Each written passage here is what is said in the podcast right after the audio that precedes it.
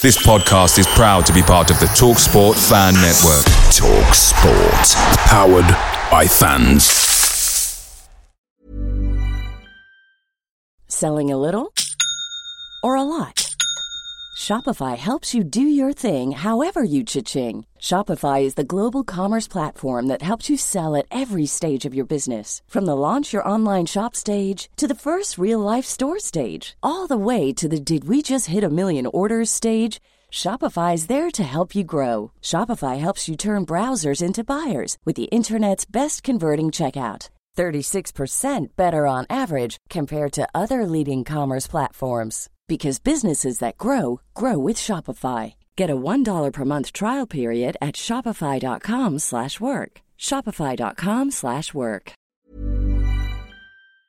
The Talksport Fan Network is proudly supported by McDelivery, bringing you the food you love. McDelivery brings a top-tier lineup of food right to your door. No matter the result, you'll always be winning with McDelivery. Order now on the McDonald's app and you'll get rewards points delivered too. So that ordering today means some tasty rewards for tomorrow. Only via app at participating restaurants. 18 plus rewards registration required. Points only on menu items, delivery fee and terms apply. See mcdonalds.com. Hello, everyone. My name is Max Stokes from the Villa on Tour YouTube channel. Thank you so much to Chris for having me on the channel. I'm just going to chat a little bit about my thoughts going into Sunday's game. Uh, I'm an Aston Villa fan who makes YouTube videos. I go to every single game. Uh, I mean, I missed, what, a couple of games in the last sort of five, six, seven years, the amount of time that I've been going home and away. So, pretty much every week I'll be there following Villa in Europe as well this season. It's been great following Villa uh, from the stands as well. So, if you haven't already checked out my channel, Villa on Tour, uh, go and check out. Thank you very much. I'll be there on Sunday at the Tottenham Hotspur Stadium as well, of course. So, like I said, just going to chat through a little bit about Sunday's game, my thoughts on it from a Villa fan's perspective, because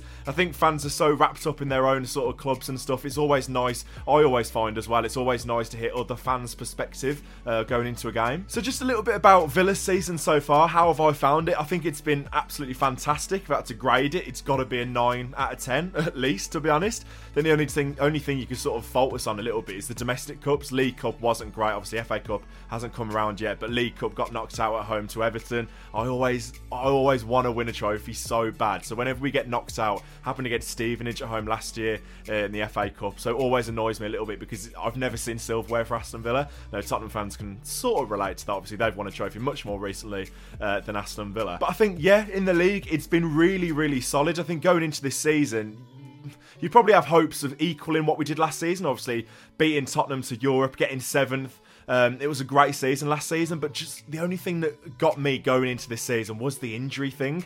Mings getting injured sort of half an hour into the opening day away at Newcastle. I love Tyrone Mings. I know in the wider sort of football space he gets a lot of stick from not being a great defender. I think that's nonsense. As from someone who's watched uh, Mings for years and years, game in, game out, I think he's absolutely excellent. So that worried me a little bit going into the season because He's always been so crucial for us in terms of that leadership, his pace. He's just such a great defender all around. So I was worried about that. Emi Buendia going out injured as well before the season. Literally, I think it was in the week before the first game of the season. Had an injury in training. Looks like he'll be out for the season as well. But the main thing for me was our whole left hand side got blitzed in terms of injuries. Alex Moreno got injured at the end of last season. Jacob Ramsey as well. That's our whole left hand side. Alex Moreno came in in January and he's an excellent, excellent footballer. He might be on the bench against Tottenham, but I, I, didn't really think we needed a, a, left back last January, but he's been absolutely transformational. He's he's rapid. He can beat a man. He's got a great cross on him. He gets assists. He's just fantastic, and he's a different option to Lucas Digne. So I'm looking forward to him coming back, and it shouldn't be too far away now.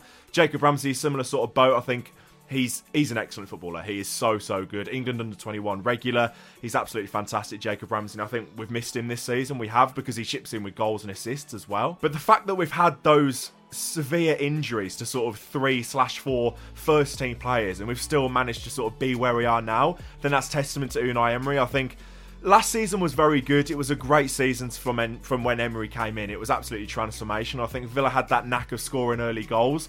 That sort of changed so far this season. I think there has had to be changes, and you wouldn't guess it just looking at the form of, this, of, of Villa because in 2023 we're up there. I think we're third in terms of how many points we've picked up so far in 2023 as a calendar year. We're up there with Arsenal, Man City. Well, not Man City, they're further away, but your Arsenals, we're ahead of Liverpool, Tottenham, Brighton, we're ahead of those sides. So that's testament to the job he's done because a lot of managers would have struggled with the injuries we had, which I think goes under the radar in the wider football media as well. And just coming on to Unai Emery there, the bloke is an absolute genius. Like I said, he's had to make those changes. Zaniolo coming in on that left hand side, he's sort of moulding him into sort of what he wanted. Well, it's a hard position to fill, isn't it? Jacob Ramsey was on that left hand side. Zaniolo's come in there now, and that's not Zaniolo's natural position. So it's it's hard for a manager as well. Lucas Digne looked like he was going to be off in the summer as well, but Emery sort of calmed him down a little bit. And Lucas Digne has played pretty much every single game, if not every single game, since August. So with the injuries we've had, Unai Emery has just coached this side fantastically, and you wouldn't be able to tell we've had a couple of issues. I think there has been subtle tweaks in terms of tactical side of things as well, and that's happened over the course of this season as well. If I think if you look at the opening day against Newcastle, where it was a disastrous first game of the season, we lost five one. It was absolutely terrible. We got overrun. Everybody likes to talk about the high line that Villa play, a lot like Tottenham, but I think it was after the Liverpool game, the away game, where again we got battered three 0 It could have been more that day. We did absolutely nothing away Anfield. I know it's a hard place to go, but we were really really poor there. Emery's got this system going on where the fullbacks push really, really high, but Kamara in the midfield, obviously it's Luiz and Kamara in that midfield, but Kamara drops back to act as that sort of third centre half. And it's a really, really subtle tweak that's happened throughout the course of this season. Like I said, it was after that Liverpool game, which is a few games in, and it's worked brilliantly. And just watching Villa at the moment and watching Villa this season is an absolute joy. Honestly, Unai Emery gets the best out of every single player.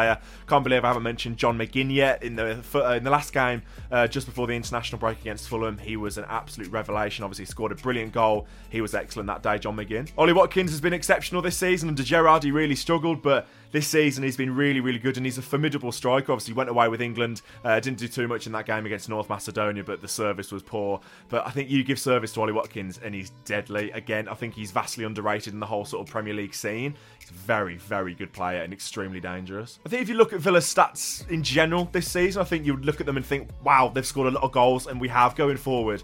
We can be deadly. Scoring 23 goals at home in six games is unbelievable. We've only scored six away, and that's that's what brings me on to Villa's home form is perfect. Six wins out of six games, exceptional. Away from home, that's the issue, and that might be music to Tottenham fans' ears. I think that's the main task now for Unai Emery. Can you fix that away form to obviously not match the home form because we'd be winning the league, but just pick up more wins on the road? And I think this run that we've got coming up now, obviously Tottenham on Sunday, we've got Bournemouth next week as well. Historically, we're not very good going there.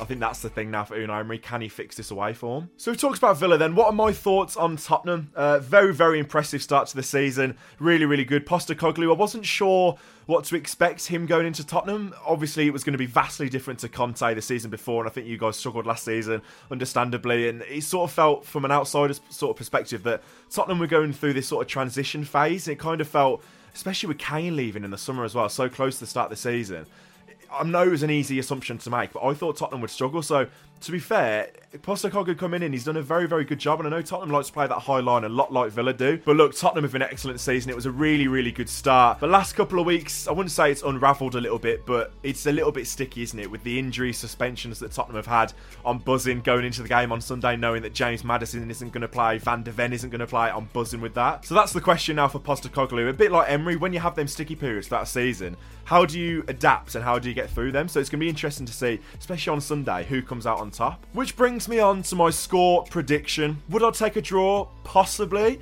but I'm going to be positive. I'm going to go with 2 1 Aston Villa. We don't keep too many clean sheets, so I'll go with 2 1. Watkins and Diaby on the score sheet. I'll go with that, and I'd love that. So thank you very much for watching. Thank you for listening uh, to me ramble about Villa for the last sort of 10 minutes or so. Go and check out Villa on Tour on YouTube. I'll be at the game on Sunday. Thanks to Chris for having me on. Very much appreciated, mate. All the best, and up the Villa. Away days are great, but there's nothing quite like playing at home. The same goes for McDonald's. Maximize your home ground advantage with McDelivery. Order now on the McDonald's app. At participating restaurants, 18 plus serving times, delivery fee, and terms apply. See McDonald's.com.